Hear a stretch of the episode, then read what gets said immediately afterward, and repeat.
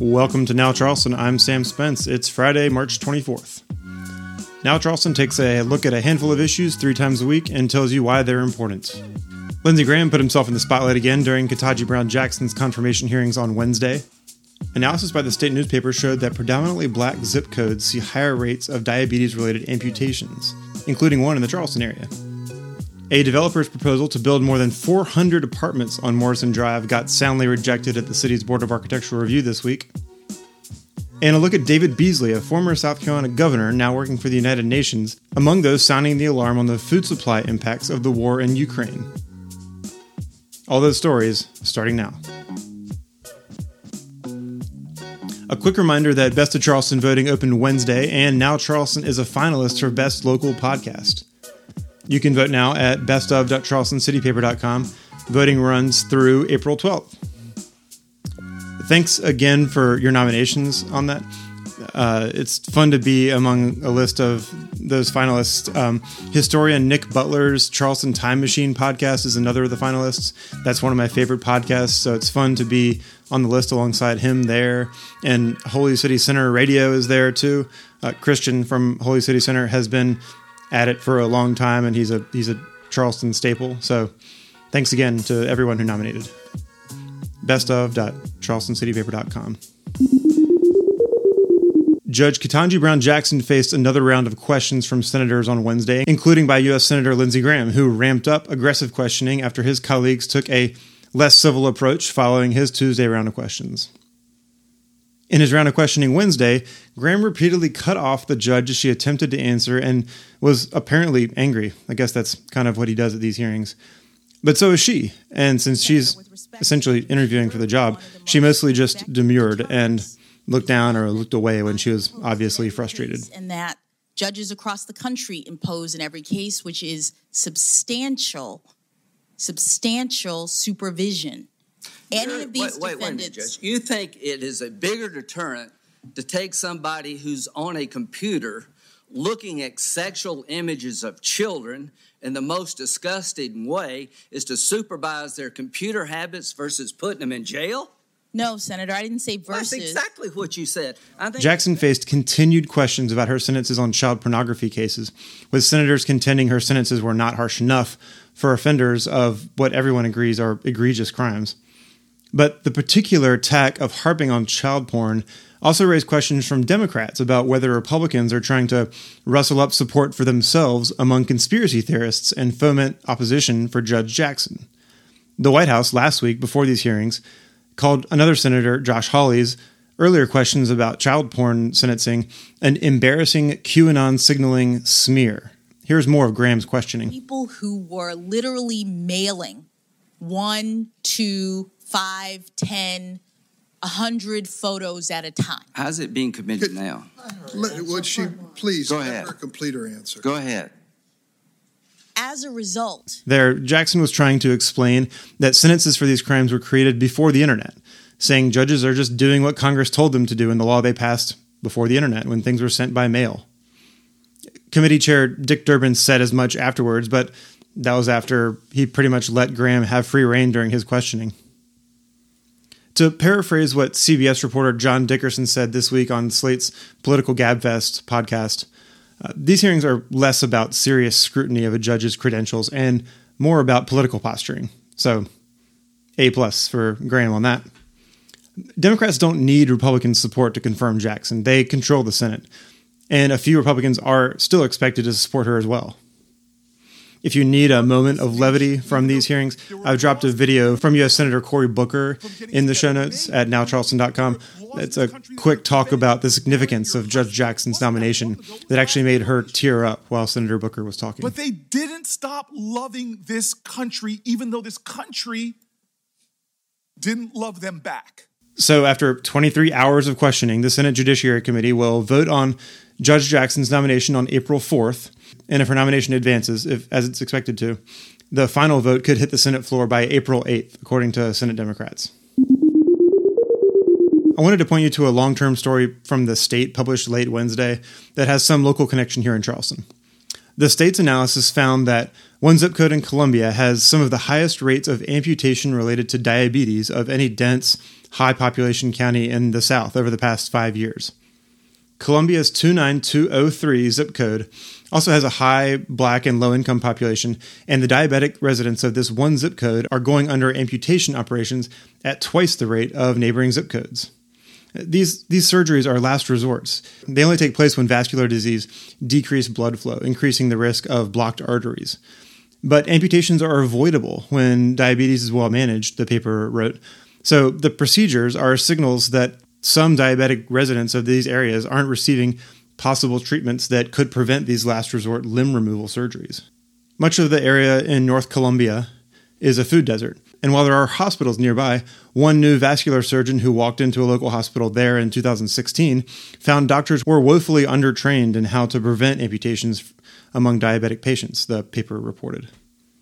So Colombia's two nine two oh three zip code, about forty thousand residents, recorded nine point nine six amputations per ten thousand people. Closer to home here, in North Charleston's two nine four oh five zip code, which has about twenty-nine thousand residents, that rate is even higher. ten point seven seven per ten thousand. The state's analysis only considered zip codes higher than thirty-nine thousand. Several of the counties in the Columbia area are, are pretty highly populated, larger counties. Now, these problems are systemic and complicated and long-term, so I can't say exactly why the rates are so high in the North Charleston zip code, two nine four oh five. That's where I live, too, by the way. But some of the racial disparities similar to those described in Columbia are definitely at play here in North Charleston. The story is worth a look. You can find the link at now charleston dot com. The Charleston Board of Architectural Review has rejected a massive new apartment building proposed to be built on Morrison Drive in place of the International Longshoremen's Association Hall. The developer, a division of one of the largest builders in the nation, wanted to build a four hundred forty-two unit development at eleven forty-two Morrison Drive. But members of the Board of Architectural Review called it a boring building and monotonous, according to the Posting Courier. Preservation groups also panned the design, calling it wildly out of place. The building site there on Morrison is kind of an interesting one. It's the big brick building across from the old Tattooed Moose. You probably see it every time you drive by. It's not a super exciting building, but it was designed by a Charleston native architect named Harvey Gantt. Gantt grew up in Charleston and was among the young Burke High School students arrested in nineteen sixty after protesting at the Crest lunch counter on King Street. He went on to be the first black student ever admitted to a state college in South Carolina. He went to Clemson. And after training to become an architect, he eventually ran for mayor of Charlotte and served one term in the mid-eighties. Gantt also ran for U S Senate twice against Jesse Helms, but lost. It was in one of those campaigns when one of the most infamous racist political T V ads ever ran in support of Jesse Helms. It's called the White Hands ad. You can find a link to it in the show notes at now charleston dot com. So the building on Morrison has an interesting pedigree, but it's only twenty years old, so the city can't use its historic preservation ordinance to help save it, and the developer is planning to tear it down. But now they have to go back to the drawing board, hopefully, and come back with a new plan for more apartments on Morrison Drive.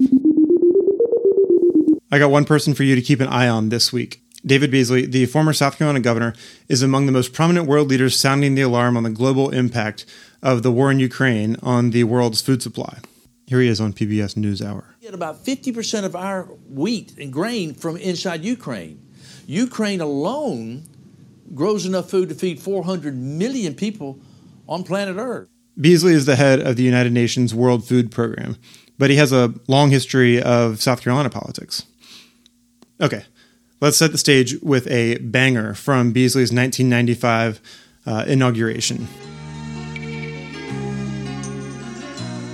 Oh yeah, some exemplary nineteen nineties vaguely Christian soft rock. All right. First elected to the South Carolina State House at the age of twenty, Beasley ended up serving one term as governor, nineteen ninety-five to nineteen ninety-nine. He was a former Democrat who switched parties and won the governorship as a Republican, but Beasley ran into a buzzsaw of issues during his one term in office. Opposition to video poker and support for removing the Confederate flag from the State House were among the issues that led to Beasley's loss in nineteen ninety-eight to Jim Hodges, the state's last Democratic governor. Oh, it's time for putting families first. Mm. So nice. But one thing about Beasley's term. Can I just put in a plug for Beasley's nineteen ninety-six State of the State address? Stay with me. It took place at the Koger Center in Greenville because the State House was under renovation. But most interestingly, it featured an on-stage demo of live streaming classroom technology. Good evening, Miz Gregg. Good evening, Governor, and welcome to Blackville Hilda High School. There was a big beige computer on stage, and Governor Beasley emailed with kids live in a computer lab on the other end during the demo. It's Keith Hare and Ebony Rivera. And, Governor, if you would check your email, you will see that they have sent you a message. Keith and Ebony, thank you. Let me check my email. I do have email, and this is live. It was like a like a Steve Jobs Apple keynote, but way less exciting, and before those even existed. Anyway, need more of that. The State of the State addresses are bad. They're bad. And if I can do it, any child in South Carolina can do it. So, fast forward to twenty seventeen, when U N Ambassador Nikki Haley nominated Beasley to head up the World Food Program, which is one of the world's largest, if not the largest, humanitarian group focused on hunger and food assistance. Since then, Beasley has worked from Rome, where the World Food Program is headquartered. In twenty twenty, the World Food Program won the Nobel Peace Prize, with Beasley accepting the award himself on behalf of the group. And just from looking at his Twitter feed, if you don't follow him, he keeps a pretty exhausting global travel schedule, too. In late February, he was in Yemen, late February. Then he went to Ukraine, then to Poland, then back to the U S, then back to Ukraine. And he's gotten he's gotten pretty good at Twitter, actually, as a politician. He's He's got the selfie video thing down, even if it's just to show how dire global food problems are, especially in areas of conflict. But this week, Beasley has been making the rounds uh, talking about the impact of agriculture grinding to a halt in Ukraine, which produces a significant portion of the world's wheat and grain, along with fertilizer that boosts crop growth worldwide. Beasley's term at the World Food Program was supposed to end this year, like in the next few months. But with the Ukraine conflict, he's been reportedly extended one more year. Here's Beasley talking to Al Jazeera. If we don't end this war and get their economy going again so they're planting and harvesting, we're going to have a global supply problem later this year. This could be catastrophe on top of catastrophe. If we don't act now strategically and quickly, it's going to be hell on earth.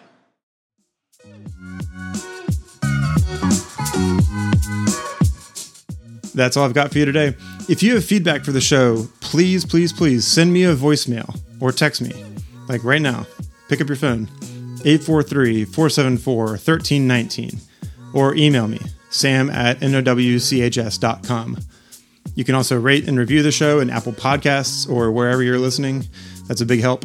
And as always, you can check now charleston dot com for links and notes from today's show. Don't forget to vote, best of dot charleston city paper dot com. And to be sure you're not missing anything, follow me on Twitter, twitter.com slash nowcharleston, and instagram.com slash nowcharleston. Thanks so much for listening. I'll be back Monday with the next Now Charleston.